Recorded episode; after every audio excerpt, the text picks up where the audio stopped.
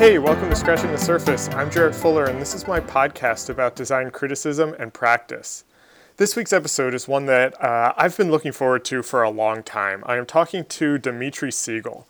Dimitri is currently the Vice President of Global Brand at Sonos and was previously the Executive Creative Director at Patagonia.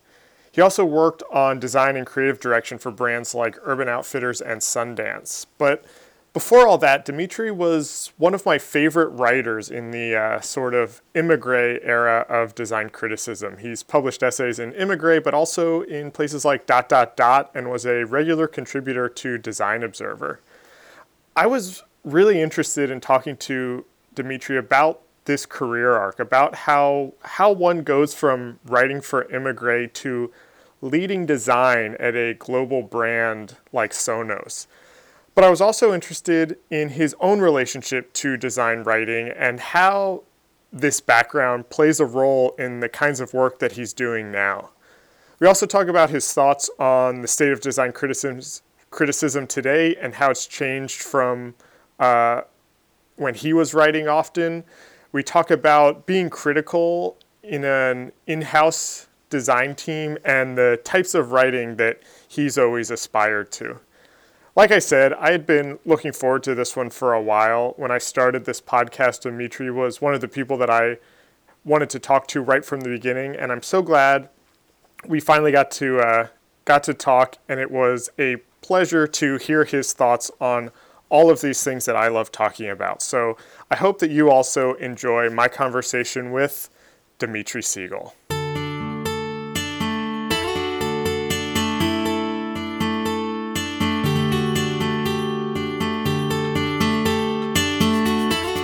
Like I was kind of saying before we started recording, you're somebody, as soon as I started this podcast, you were someone that was on my list of someone I wanted to talk to.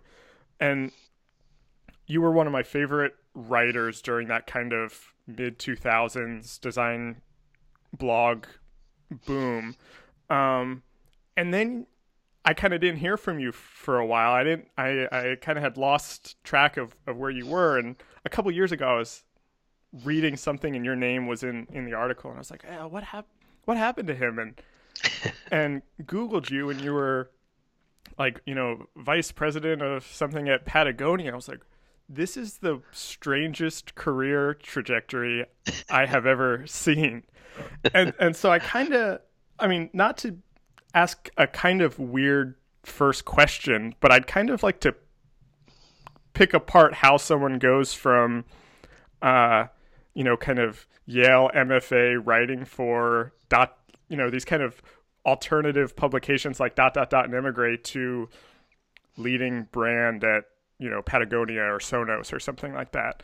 Um, so let so let's kind of start a little bit with maybe Yale or where your interest in design came from or what your kind of early entry into the design field looked like.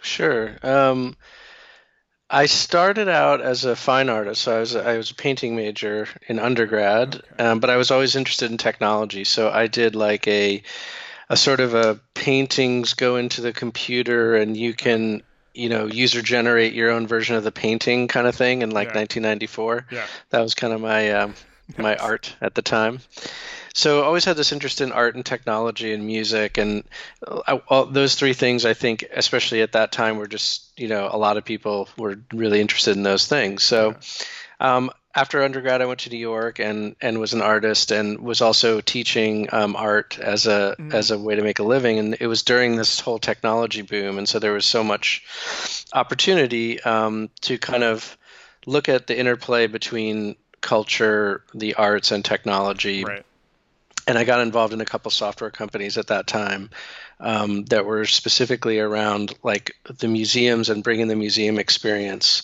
um, online. And I, I, had actually like um, been, I'd been teaching in museums. That was the art teaching I was doing. So it's this thing where you're like really seeing the analog world go digital, um, right. and seeing how like even something like teaching art.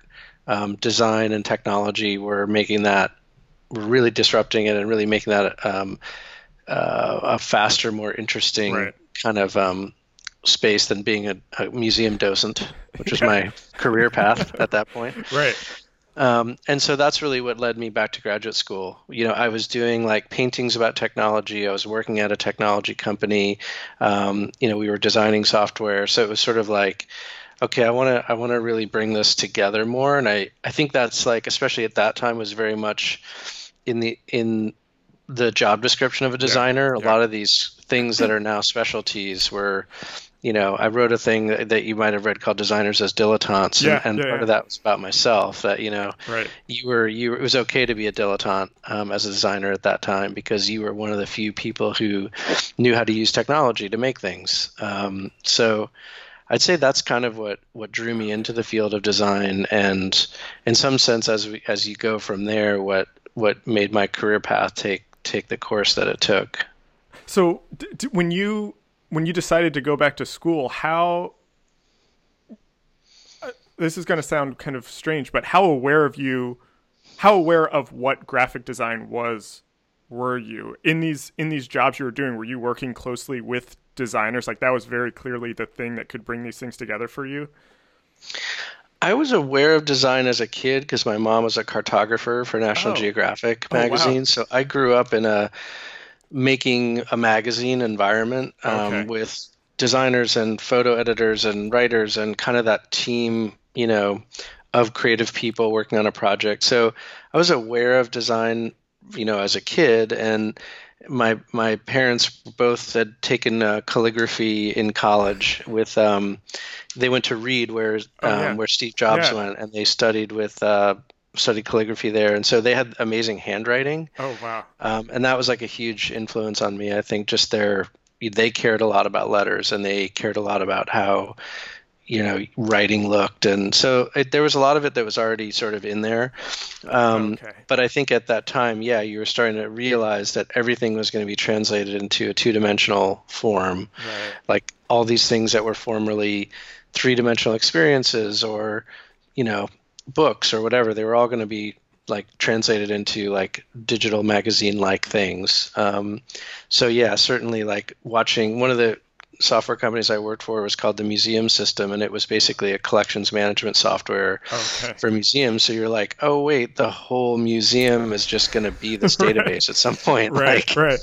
um, Oh, th- that's so interesting. So when you when you finished at Yale, what were you thinking, or what kind of career were you looking for? Kind of right at that graduation moment. Um, I th- I think it was you know didn't really know. I I, Yeah. I took what I could you know what options were there and kind of Yeah. considered them, and I was really fortunate that one of my professors at Yale, Keira um, Alexandra, hired me at Sundance Channel. Um, I had loved doing motion work and and I loved the storytelling component of it, and I loved the you know that I was coming again into an industry that was being digitized. And so that network the idea of a network was moving from a channel to you know broadcast and online and out of home and print and all these things. So um, and she was just like she remains like I, one of my mentors and inspirations as a as Yeah. a designer. And so um, she um, she gave me that first opportunity. And then that that allowed me to see like motion work and, and digital work and, and kind of brand management, which is what she was really Right, doing right. for that brand. So when, Just lucky. yeah, I mean it's it's actually really. Uh, I, I don't want to say it takes some of the fun out of this journey, but it's like, oh, all of these things that you're probably doing now were actually there from the beginning. It sounds like. I think there's an omnivorous quality. Like I didn't go to design as an undergrad. I went to liberal arts, and you you know as an as a liberal arts student, you learn how to learn. And and both my parents were, were um, had had big career changes in their life. My mom was a philosopher philosophy Oh, wow. professor, and then went to National Geographic. So there was just That's this sense of like life's a journey. You always learn new Yeah, yeah. things. And I think that's probably what's led to such a seemingly um, odd Yeah. uh, career path. I think it's also that just the world keeps getting disrupted. I mean, it's Right. happening faster now than Yeah. ever, but it's been Yeah. happening my whole adult life. So even if I had said, and I think, you know, if I had been at Sundance Channel and been like, this is it, cable TV, I love it, like, Right. where would I be now, right? There's Right. no such thing. So, so where I I mean it's interesting how these things are starting to fit together, but now I'm really curious where the writing piece came in or or where and how you started writing or even writing about design, how that kind of fits into all of this. I mean, I think it's similar to you that when I wasn't in the design world, that that writing was the way I got access to it. Yeah. And you know, design is graphic design is all around you, but writing was the way I, I got a perspective on what was good or not. And right. same with music, right? Like yeah. you'd read zines and stuff to find out what was actually good yeah. because yeah. there's music everywhere, That's but you wanted point. to have that critical perspective on it. And writing was that thing, the Steven Heller books, looking closer books, like, you know, pre pre blog, pre internet. Um, those were really the things. And if I could, you know, if I found something in like Wire or something that was like about design, you know, yeah. it was a different, a different, um, you know, emigre, obviously. Right. Like those, those were my access point into like, okay, what's a, what's good design or what's, what's, what's the dialogue about design right now? And then did you have, did you have a, an interest in not just consuming that, but being a part of that dialogue or, or contributing to that dialogue in, in some way? Um, definitely. I mean, I think like writing is still such a big part of. I think written communication is just it's it's almost like the most primal form of communication or the most you know the rudimentary not in a bad way but kind of like you know Kraftwerk is the right. the ultimate distillation of electronic music Um, yeah. You know, writing is the ultimate distillation of communication. So, um, and and I like a good argument. I mean, I think like I like to you know sort of having that critical perspective, and writing really gives you license to kind of be rhetorical, yeah. um, which yeah. isn't always encouraged in the workplace. So It's not always the best thing to do at work. Right. But you sit down to write an essay, and you're completely have license to really argue a you know a, a mm-hmm. distinct point of view. Mm-hmm. I mean, I'm I'm really you know curious where that where that has gone. To be honest, um, you know, the essay as a format, um, the blog explosion, you know, really provided a lot of bandwidth for people to write in that yeah, format, right. which is very like sustainable practice, right? Like it's super intense focus for a couple of weeks and then you're done and you can go do other stuff um, and then it turned into like you know shorter and shorter bits constantly constantly and just like this churn of tiny little things um, and and that's just like was burnout to me like i couldn't it wasn't satisfying know? yeah yeah do you i i mean that th- this is something that i wanted to kind of talk to you about later in the conversation, but actually really makes sense here. And and I I'm a, a lot of those writers that I kind of um, or a lot of those designers even that I you know were first introduced to through those those blogs 15 years ago now my first introduction to them was actually as writers not as designers and so someone like yourself I read your words before I ever saw any of the actual kind of work that you did. And so many of, of those people have stopped writing or are writing less frequently and are now, you know, kind of very much uh, designers or just kind of not a part of that conversation anymore or the conversation, if there even is a conversation anymore. And, and was that was that a, a conscious decision for you to kind of move away from that, or is that something that just kind of, you know, the the the conversations moved to different places, and you just kind of were doing your thing. You know what you know what I mean? Yeah, that, yeah. I mean, it's a weird question. I'm I'm kind of just as curious about it as you are. I mean, I definitely still lo- like long to write in that way, and I would love to still make it part of my life. So part of it is just me being, you know, letting other things get in the way of it. I'm also just like confused about if that is still going on anymore. Like I'm certainly not as plugged into it. I mean, I check in with, you know, my old haunts, but like is there a vibrant like criticism scene right now i mean i i teach you know at various grad programs periodically and go through and like I don't get the sense that there is these that publications are really like where that conversation is happening anymore. But I, am also just out of touch, so yeah, I could be wrong. I mean, no, I think you're you're right. And if if I've learned anything from these conversations that I'm having for this podcast, I, I kind of started the podcast with this idea that uh, the world needed more design criticism or more design writers or more people talking about design. And as I've talked to people, I've kind I've come to realize that more people are probably talking about design, quote unquote graphic design than ever before. Uh, you know, I'm sure you see this when when you you know Sonos has a, a new thing, and then everyone on Twitter has immediate commentary on on that thing, and that's where a lot of the problem is. Is that the general public, non-designers are aware of this, designers are aware of this, but now it's just 140 characters instead of like you mentioned earlier the essay format or something that's a little bit deeper or a little more considered and then because it's all on Twitter there's not these kind of centralized places for it and so it's all just kind of you know just being thrown out into the world yeah i mean i i, I feel like i watched it happen in a way real time where like yeah. when we first when they when jessica and bill first started design observer you know you'd spend a lot of time on the essay and then we would spend a lot of time on our comments on each other's Right, posts. Like i would right. spend a day writing a comment you know? Yeah. and then it just got faster and stupider and faster and stupider and it's like and that's where it just the thoughtfulness kind of dissipated from from the comment section anyway. Right. Um, and so the the dialogue was was much different there. And i think it's a medium thing too. I mean i think if there is going to be you know a sort of a um, what's the word i want to use? It's like I think a, a long term conversation or like a continuous conversation podcast is probably a medium where it could happen again. But Fingers you know, magazines and, and blogs aren't really going to be able to sustain a, a, thoughtful conversation anymore.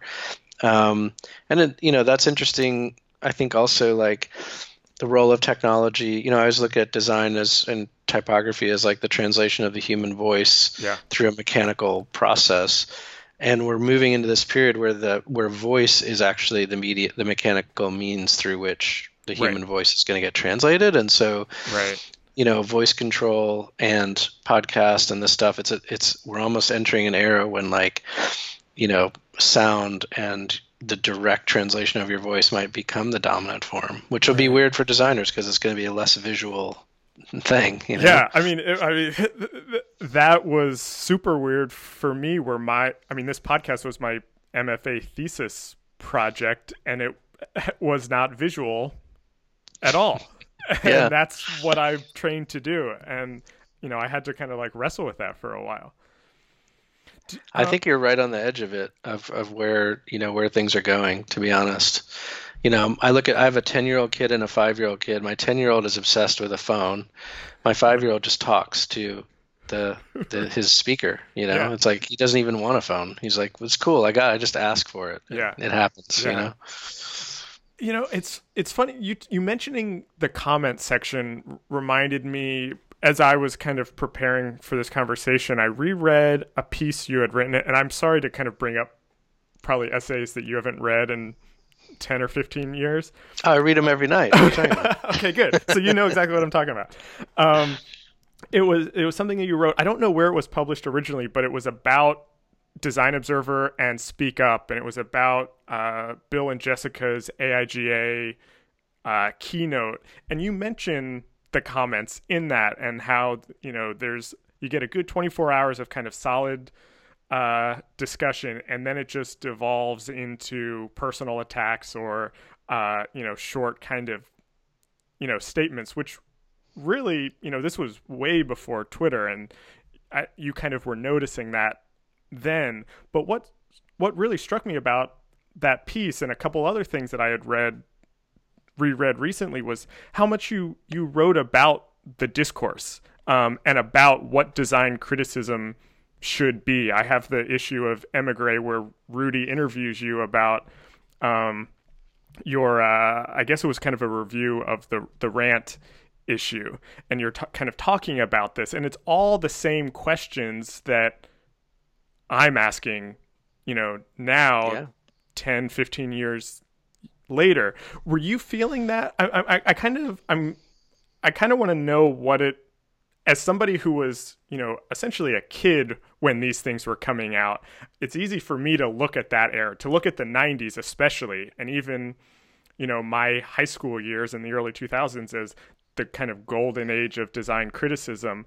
But then here you were kind of talking about a lot of the problems and other people talking about the problems with that discourse.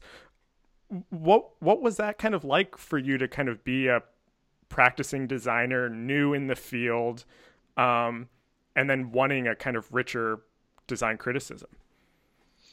I mean, I think one of the first things I wrote, or or maybe it was, I, I forget where it surfaced, but like the question for me was is the same question that you have is like can you be a designer and a writer at the same time and there were obviously people yeah. in my life who were like michael and jessica and yeah. bill who were writers and designers and and you know but it was really a, a, question you know there was there was them and then there was like stuart bailey at dot dot dot right. and yep. paul elliman at dot dot dot but like but i was like are they really designers you know like yeah.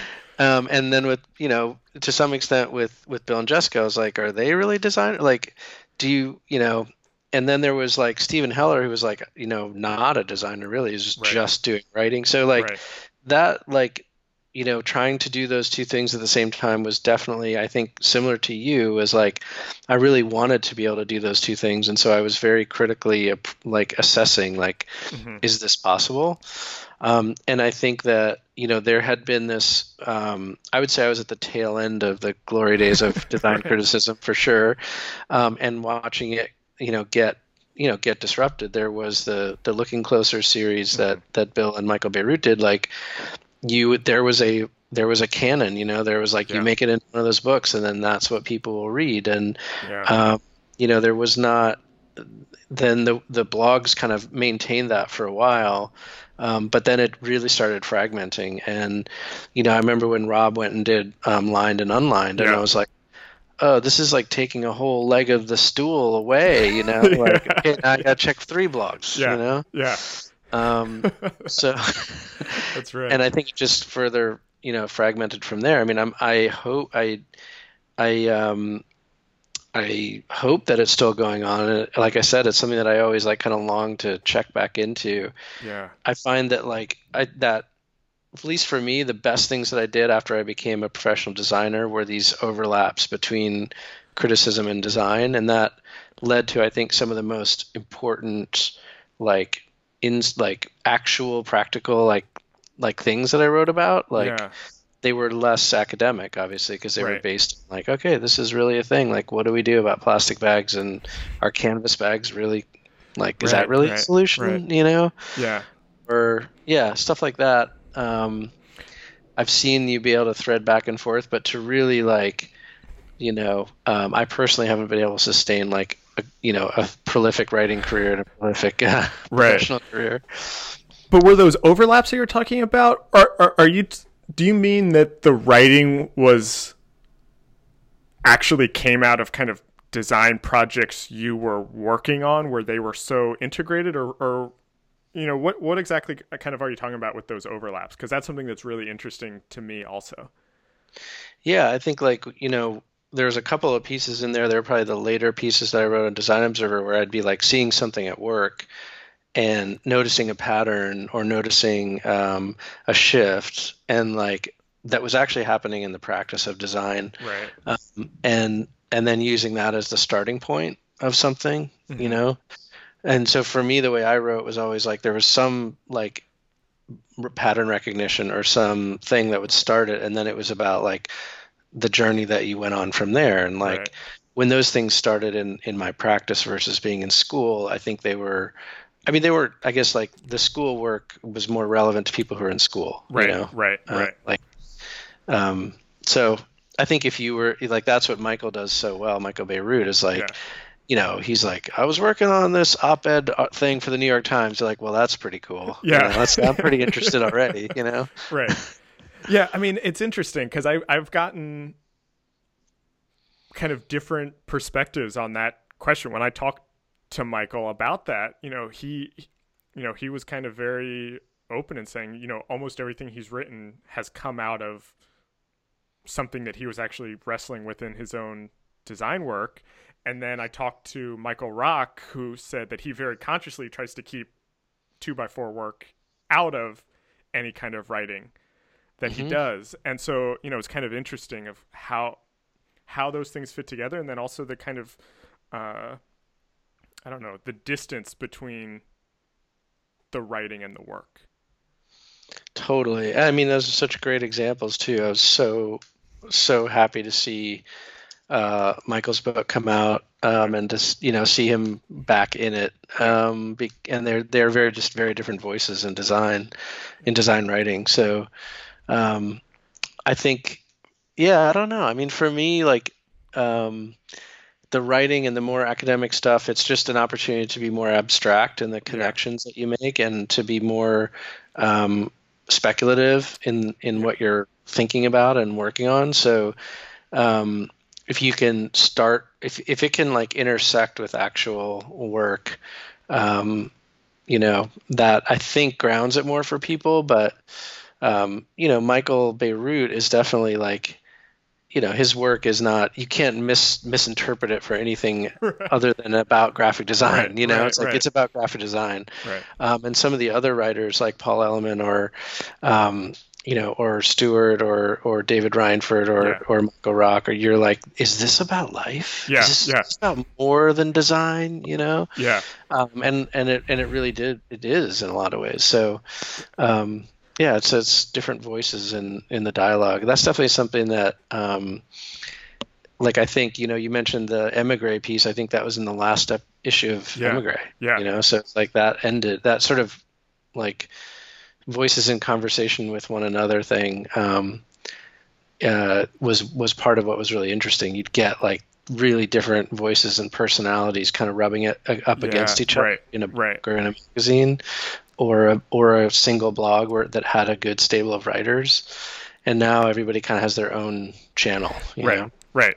I you know i have two questions that are semi related that are directly kind of responding to this idea of, of kind of how it relates to to work or how it relates to graphic design.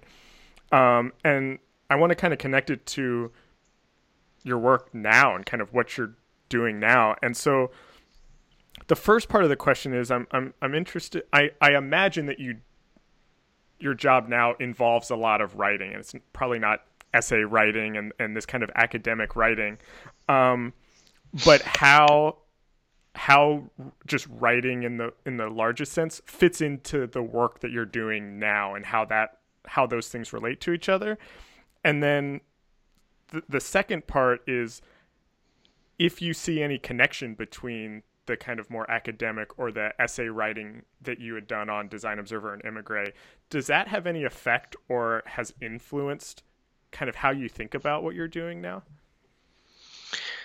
Uh, I'll take the second part of the question first. I think I was very fortunate to have the experience of like kind of going for it a little bit and having that work out. Yeah. You know, like I I I wrote in a pretty um, I just I didn't like edit it or try to be successful or try to like fit in at all. And then people actually, like a, a small subculture, actually like read it and responded to it. And I think that influences me still. I'm unafraid, yeah. and I do have faith that your work will find an audience. So you know a lot of people i think in marketing and and creative in the creative industry it's hard to like keep that sense of like are people going to get this? You know is this going to go are people going to be like what the fuck is this? Right right. And i think i was just because i had that experience early on i was like you know always shoot for that. Like don't ever underestimate the audience. And like i'd rather connect to those people that i really believe in than a general audience. Yeah. um, so that was important I mean, writing it's it's surprising to me how like um, hard like brand strategy is. It's just like yeah. way harder than I thought it was going to be. yeah. I thought it was going to be like you do the logo, you pick some colors. Yeah. But there's a lot of you know our culture is so difficult to like penetrate now. Yeah.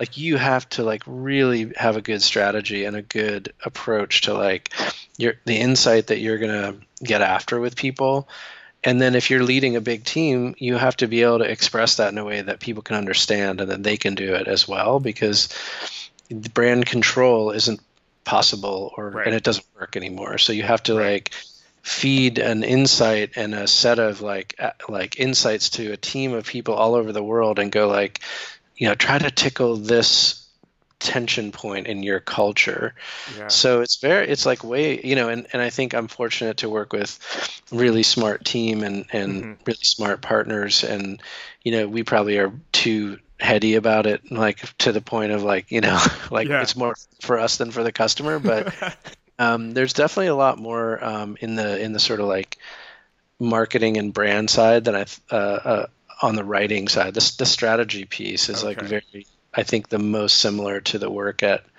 um, the writing work that I did, and that's where the writing really happens. I'm writing the working on the you know brand strategy for Sonos is like you know it's like writing something for Design Observer, only a lot harder. yeah i mean so that's that, that i mean that's interesting to me because and i don't mean to to oversimplify your your career at all but if you look at you know if you look down your resume and, and look 10 15 years ago it looked like you very easily could have had a pretty good career in academia uh, with teaching and writing and the kind of design work that you were doing. And now being on the marketing brand side in some ways those seem like you know as opposed as they could be.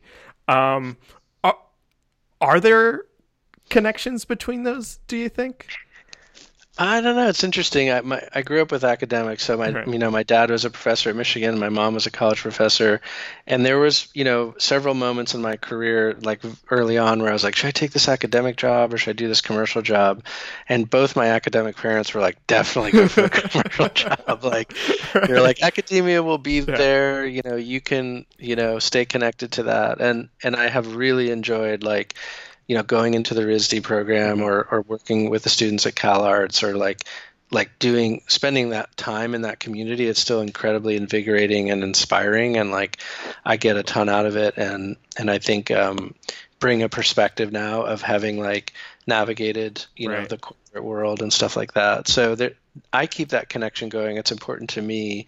Um, how connected they are um, I mean certainly like you know, I remember Scott Stowell, like Mm. our first one of his first classes was t- was about why design is different than advertising. right yeah Like he had, of course, the coolest like graphics of like that explained Right. like why design was better than Right, advertising, right. basically. Um, and they are, you know, I think that um, I still we still make a lot of stuff through design, and I think that's always a strength. So like I always tell people who are designers who are you know looking for what they're going to do in their careers, like never give up that that core of typography and, and design because everybody brings something that they're that is their strength into right. whatever they're doing and and design is just as good as any other one yeah it's actually better I, that's being sarcastic but they're it's actually better than um, than many and like you can use that skill set and that perspective and it gives you a unique take. Like right. when we make um, campaigns like we do the post the poster the print work is like i think really you know better than a lot of other brands because we care about it much more and i think that works for us you know? I think the advertising the the sort of tv ads is something that a lot of people do um, but we might even take a more design designy approach to that so um, it's it's still it's still worked in there. I don't think I don't think they're probably as uh, opposite ends of the spectrum as Scott um, explained them. I mean, th- I, this is a big. I'm about to ask a big question, so I apologize in, in advance. But um, a, a recurring, what's become a recurring theme in these conversations that I have with people is, as people go through in my own journey as a as a designer, you know, now ten years or whatever it's been, and then talking to people who have been designing much longer their how the word design or the words graphic design that definition has evolved for them over the years. And so you know you mentioned david reinfurt. I interviewed him and you know he's very kind of on the edge of what we might call graphic design i'm curious has has it evolved for you or the way you think about it or what it what it is to you I do think it's like kind of shrunk, I would say, over the years. Like the core of it was always typography um, and layout. And I think again in that period of the of the you know when I was in graduate school, it had really ballooned a little bit to be like it's film and producing media and like it Right. had gotten you know pretty broad. And now when i think of the the tools that we use to like you know either at patagonia or here to like communicate about a brand i definitely see like graphic design as one of those things. Um, and i'm probably biased towards you know a filmmaker or a writer who has that background but i i see those as i design is once again like okay that's what graphic design Right. is And so it's a, it's almost uh, so when you say that you do a television spot or a video spot that has a kind of design, um, I, I forget the word you use, but like a design approach to it. Graphic design is just a, a tool to achieve that or a process to achieve that. The the video spot is not necessarily graphic design. You think? Right. And I would, Okay. you know, we build a store, we use like, you know, three dimensional designers. I don't think that's graphic design anymore. um, you know, I, I think like when we make a website, you That's know, or digital project, like that's a that's a digital designer. Um, I think that's an interesting background. That's an interesting area where um, I particularly favor people who have a more traditional background because I think there's there's a sort of two ways that you can arrive at being a digital designer. One is through graphic design or traditional design, where you really just have to figure out how to solve problems with typography and, and layout. And then another one is sort of like I'm really focused on the the tech and the sort of like the way things move Right. and stuff like that. And where you're sort of content agnostic, and I think that that side doesn't work for me really. Okay. Like if it looks cool, but you're not actually like Right. getting getting the content through. Right. Um, it, that one isn't my my favorite. So, so I have another kind of two-part question that you you actually started to answer a little bit um, in in your answer there, because I'm, you know, when you're when you're designing a store, um, and you have a very traditional graphic design background. What does that? What do you kind of bring to that, or how does how do you think your your background and your career you know can kind of shape the look of the Sonos store or you know the brand at large that you might not have if you were just a, a brand guy or a strategist or something. Um, yeah, probably a lot more graphics than you know. Like Yeah, yeah. I mean, I I'm fortunate I get to work with Keira on our stores, so Oh yeah. um, you know she's it's a level of continuity there for me too. But like they're pretty graphic. Like there's big graphics on the Yeah. windows. And there's big like there's a sort of a more, I would say, um, important role for that kind of communication in the store. I mean, there's like design stuff that you that you always use, like scale and contrast and all that stuff. Um, and you know, to be clear, like I don't design the store. Right, I'm like, right. okay, let's work with you know Partners & Spade, or let's work with Work Order, or let's do this one ourselves. But you know, certainly, like I think it's a way of it's still a way of differentiating a brand. Like great design isn't not everybody does it, Mhm. and I can see why now. Having worked on a number of brands, it's like it's it's it's it's so hard to make something consistent and make something actually feel like a real thing. And the easiest way to do Yeah. that is through a very minimal approach. Like Yeah. that is definitely the like. If I was hiring somebody with my own money, I'd be like, just don't fuck around. right. Yeah, yeah. make this thing consistent make me look like a real company but like if you have the the the, the patience to actually work through tougher graphic solutions Yeah. um, like the the campaign that the work that we just launched has all these mouths and all these like patterns Oh yeah. and when we started that the mouth thing was like I remember just people being like, "This is never going to work. This looks insane. Like, what yeah. you doing?" You know Yeah. um, and then just like but because if you're a designer you know you just have to keep hammering away at something like Right, that if you right. think it can work you have to keep carving away at it and carving away at it and like whittling it down whittling Yeah. it down and you know i think that now we ended in a place where it's very iconic and clean and and cut through because we went through that design process which is not like fun you know Right, and it's not right, easy or right. cheap it's like that's that's the other thing is like it's much cheaper to do something you know simple Yeah. and um, uh, or sort of expected you know but um, I think it's still it's still a way to differentiate a brand. I want to I want to take that and go back to something you said earlier that intrigued me when you said that you and your team can be kind of heady about the strategy or, or about kind of the brand voice or kind of brand visuals. And it's another that's exactly another reason why I wanted to talk to you and why I admire a career like yours or even uh, you know Rob at Google now is I before I went to grad school, my whole career was in house at Warby Parker for a little bit, and then I was at Facebook for a little bit. And I felt like I didn't have one of the reasons why I, I left those, as great jobs as they were, is because I didn't have a chance to kind of flex that intellectual side or the more uh, reflexive side. It was just kind of go, go, go, you know, get work out. Um, sometimes it was just about well let's just make this look cool because we only have three days to do this.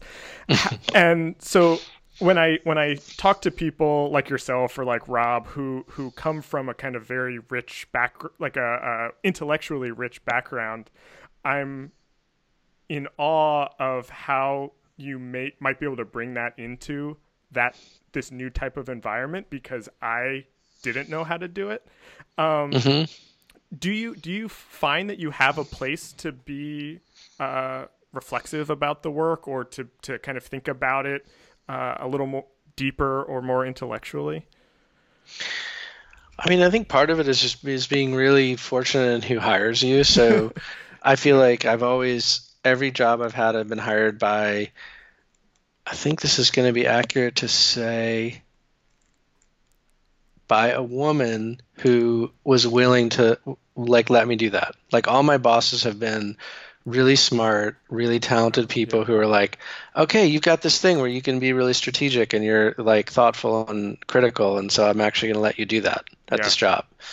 Um, so like that's like step number one is just being given the opportunity, and you just have yeah. to be grateful for that. Yeah. Um, yeah. And it's the same here. It's like if you set the if you lean into those moments and you lean into those opportunities and you're like this is what i'm going to bring to the table um, it'll lead to more of those opportunities for you to have that kind of aspect to your work. Yeah. I mean i think the writing thing helped with that. I know that like um, sue otto at urban outfitters was like one of the first people was the first person to hire me after keira and she got this art magazine that I had done at Yale and had it in my interview. And she oh, was wow. asking this dumb like art zine that I did yeah, at Yale. Yeah. so, and obviously Keira was aware of that too. So I think you get what the work that you're doing now and, and doing that independent work, you know, makes you self, gets you self-selected into jobs right. where you'll be um, welcome as right. a, as a, as that kind of person. So, so, you, I mean, you actually think that that's that's why people wanted you. I mean, not to make that's you know, not to make you kind of sound arrogant, but that was a that was a attractive in in your resume to have that side of it and not just be a a decorator or you know a kind of really good with kerning or something. yeah, that's not a, that's not really yeah, that's a good way to put it. That's not a compliment to me. That's a compliment to to Keira and Sue Otto and and Joy right, and yeah. all those all those leaders who have said like, okay, that's what I, part of what I want in my toolbox. You know. Yeah. I think about that when I build a team too. Like, I, I mean, ask, yeah. I think my weakness is like is is in the um, in the actual beauty making, you know. So I always like over index on those people in, in my team because um, you know, I'll I'll handle the you know the chin stroking. right. I got that covered. right. Uh, I, yeah, that I love that. I mean, I feel like that. I not to. I, I don't want this to kind of sound bad or that I'm ungrateful of my past career because I loved it and and learned a lot. But I think that was the biggest. I think I was you know too too young to understand kind of what I wanted in a career. Um, and it's easy to get caught up in the kind of going going really fast, working late, just kind of churning work out, and then all of a sudden, you know, I kind of hit this moment where it's like, well, wait, I used to like writing, and I used to like kind of thinking about this stuff deeper, and I didn't want to just be a decorator. You know, how did I mm-hmm. get that? And the environments didn't kind of allow a place for that, and so it's really nice to hear that you know there are kind of people and teams that make that a priority because I don't think a lot of people know that. I think a lot of people think that it is just fast. Yeah, I mean it is, and obviously, uh, like I haven't been able to uh, do as uh, like basically any writing for the last five years. So don't look to me as an example of that uh, yeah. by any means. And certainly, um, I wish I left at five o'clock. But uh, you know, it's it's um, the work the the regular job that I do does involve a lot of um, strategy work and critical uh, cultural work and stuff. So and I think like my whole career has kind of been an attempt to try to integrate my life more and not have things I like to do outside of work and then go to work yeah. and do something totally different. Right. So I think that's been the, the path to kind of, um, you know, making a lot of that, making a lot of that happen in the nine to five day. Yeah. Do you think that that kind of strategy type work that you're doing now, does that feed that desire that you have to write more or to that kind of critical side? Are you getting a lot of that through the work that you're doing? I think like this this job, the Sonos brand is definitely the most fulfilling across all those mm. vectors: visual, you know, yeah, creative, strategic, storytelling, 3D. Like, but it is. I am seeing the limits of, like, I think you know, I do still have thoughts that are completely outside of the commercial realm and okay. i have the desire and the interest in like getting pen to paper on those ideas yeah you know i think it's it's been a it's been um, whatever 15 years of like channeling that into brands you know yeah. doing urban outfitters brand and then the patagonia brand and now this brand and that's been incredibly fulfilling and i've been fortunate to have and to kind of like go to a brand that was lining up to where my interests were at that right. time so that like you know, I I did this book about um, environmental activism, yeah. and I was like, okay, Patagonia, there's a brand where I can like channel that into that brand. Right. Um, and now I think I'm like reaching a point where I'm like, I, I kind of like the ab the full abstraction and yeah. the full like consumer of the culture versus trying to like make the culture yeah. um, is beginning to surface again of like oh interesting um, you know for for that 15 years it was about like impacting culture and and like being in it it's been about like trying to make a dent in it and now it's like that the third person removed like critic perspective yeah. is like starting to come out again um, for me so you know maybe it's just it's a matter of like your your phases of your life and your phases of your of your interest yeah do you think that that do you think there's a place for that in in your work? I, am not, I'm not trying to like, you know, set you up there because I I realize that's kind of a weird question talking about the limits of of, of your job in a way, but I, I'm kind of curious if you think there are ways that you can actually feed that in because you have been able to connect those things before. Yeah, I mean, we absolutely do. Like, it's funny. We're we're doing a whole thing about um, test patterns now, and it's like, oh right. I wrote a whole article yeah. about test patterns like yeah. ten years ago, and I'm like, I seem like the old crank at work. I'm like, you gotta read this thing I wrote about this back in the internet times. Yeah, I know? remember but, that piece. That's so funny.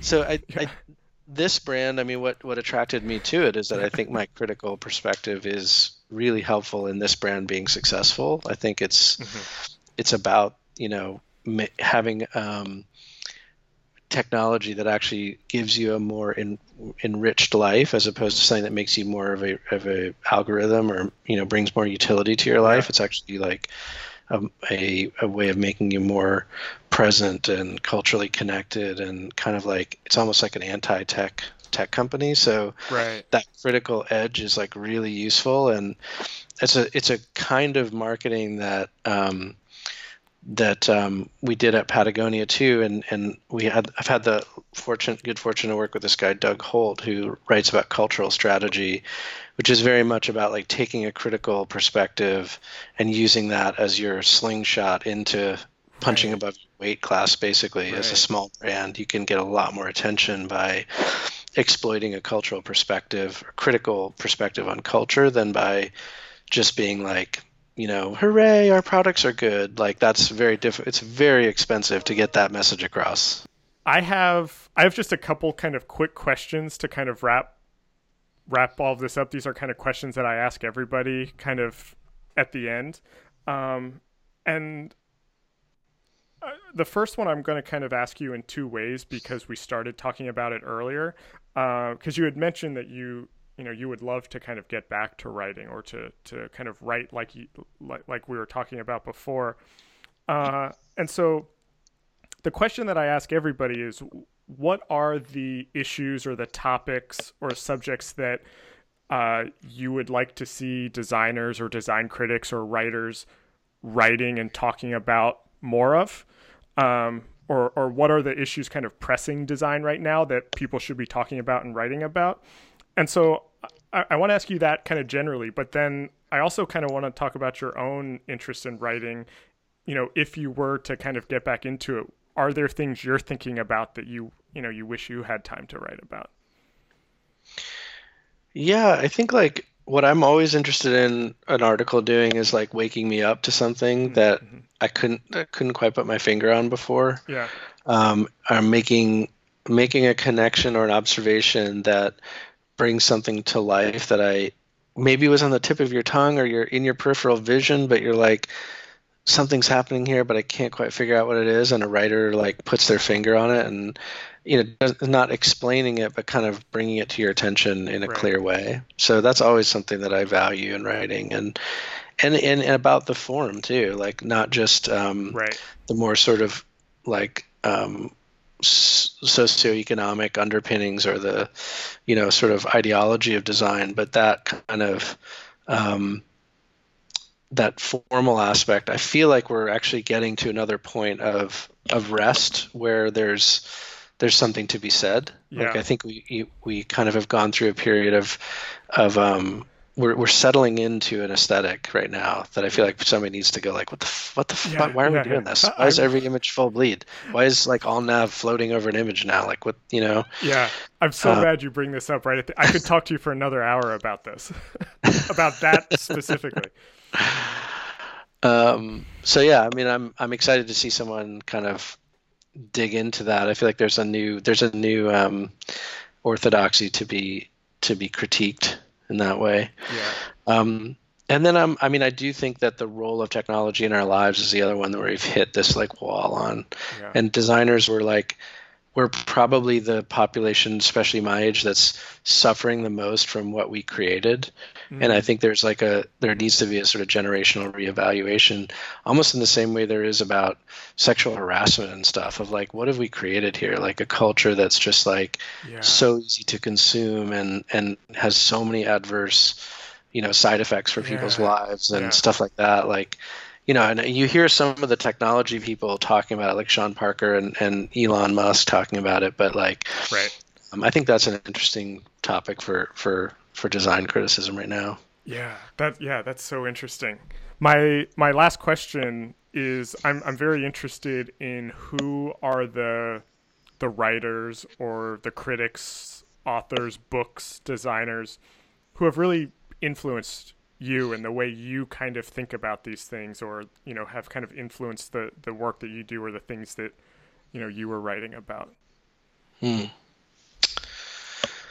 um gosh i mean there's it's funny that you mentioned like the two different kinds of writers because i always really admired like the directness of like a michael bierut in his writing and at the same time i really loved like the dot dot dot kind of um, abstraction and i think a lot of that comes back to stuart bailey yeah. as an editor and that he really would embrace that in you and push you to go ahead go into that like and we'd even joke about it like how like half the articles in that are people misinterpreting critical theory like yeah. you know people sort of understanding it but not really you know yeah. or talking about how they didn't understand it so i like both those like strains really you know really equally um, there there's the one essay about free time um, that it just it always like I think it always it just continues to remain relevant to me. It's like there's a few things that I always like ring uh, into the back of my